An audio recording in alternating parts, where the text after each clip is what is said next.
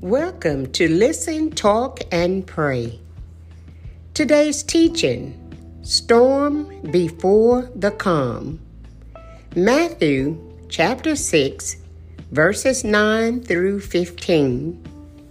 If you forgive men their trespasses, your heavenly Father will also forgive you. Verse 14. The small church was struggling, and everyone knew why.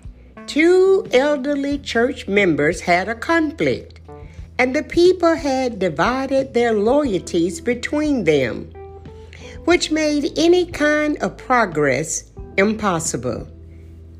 They blatantly disregarded Jesus' instructions on forgiving others.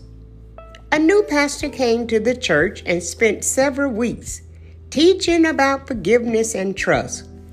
For a while, the people stuck to their divided loyalties and continued to slog along in their stagnant pool of distrust.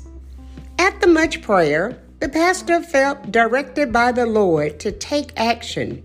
So during a morning service, he called on the two men to stand and then asked them to forgive each other in front of the entire congregation. He knew that if the church were ever to have peace again, a storm of confrontation had to occur. The men faced off, paused, and then embraced.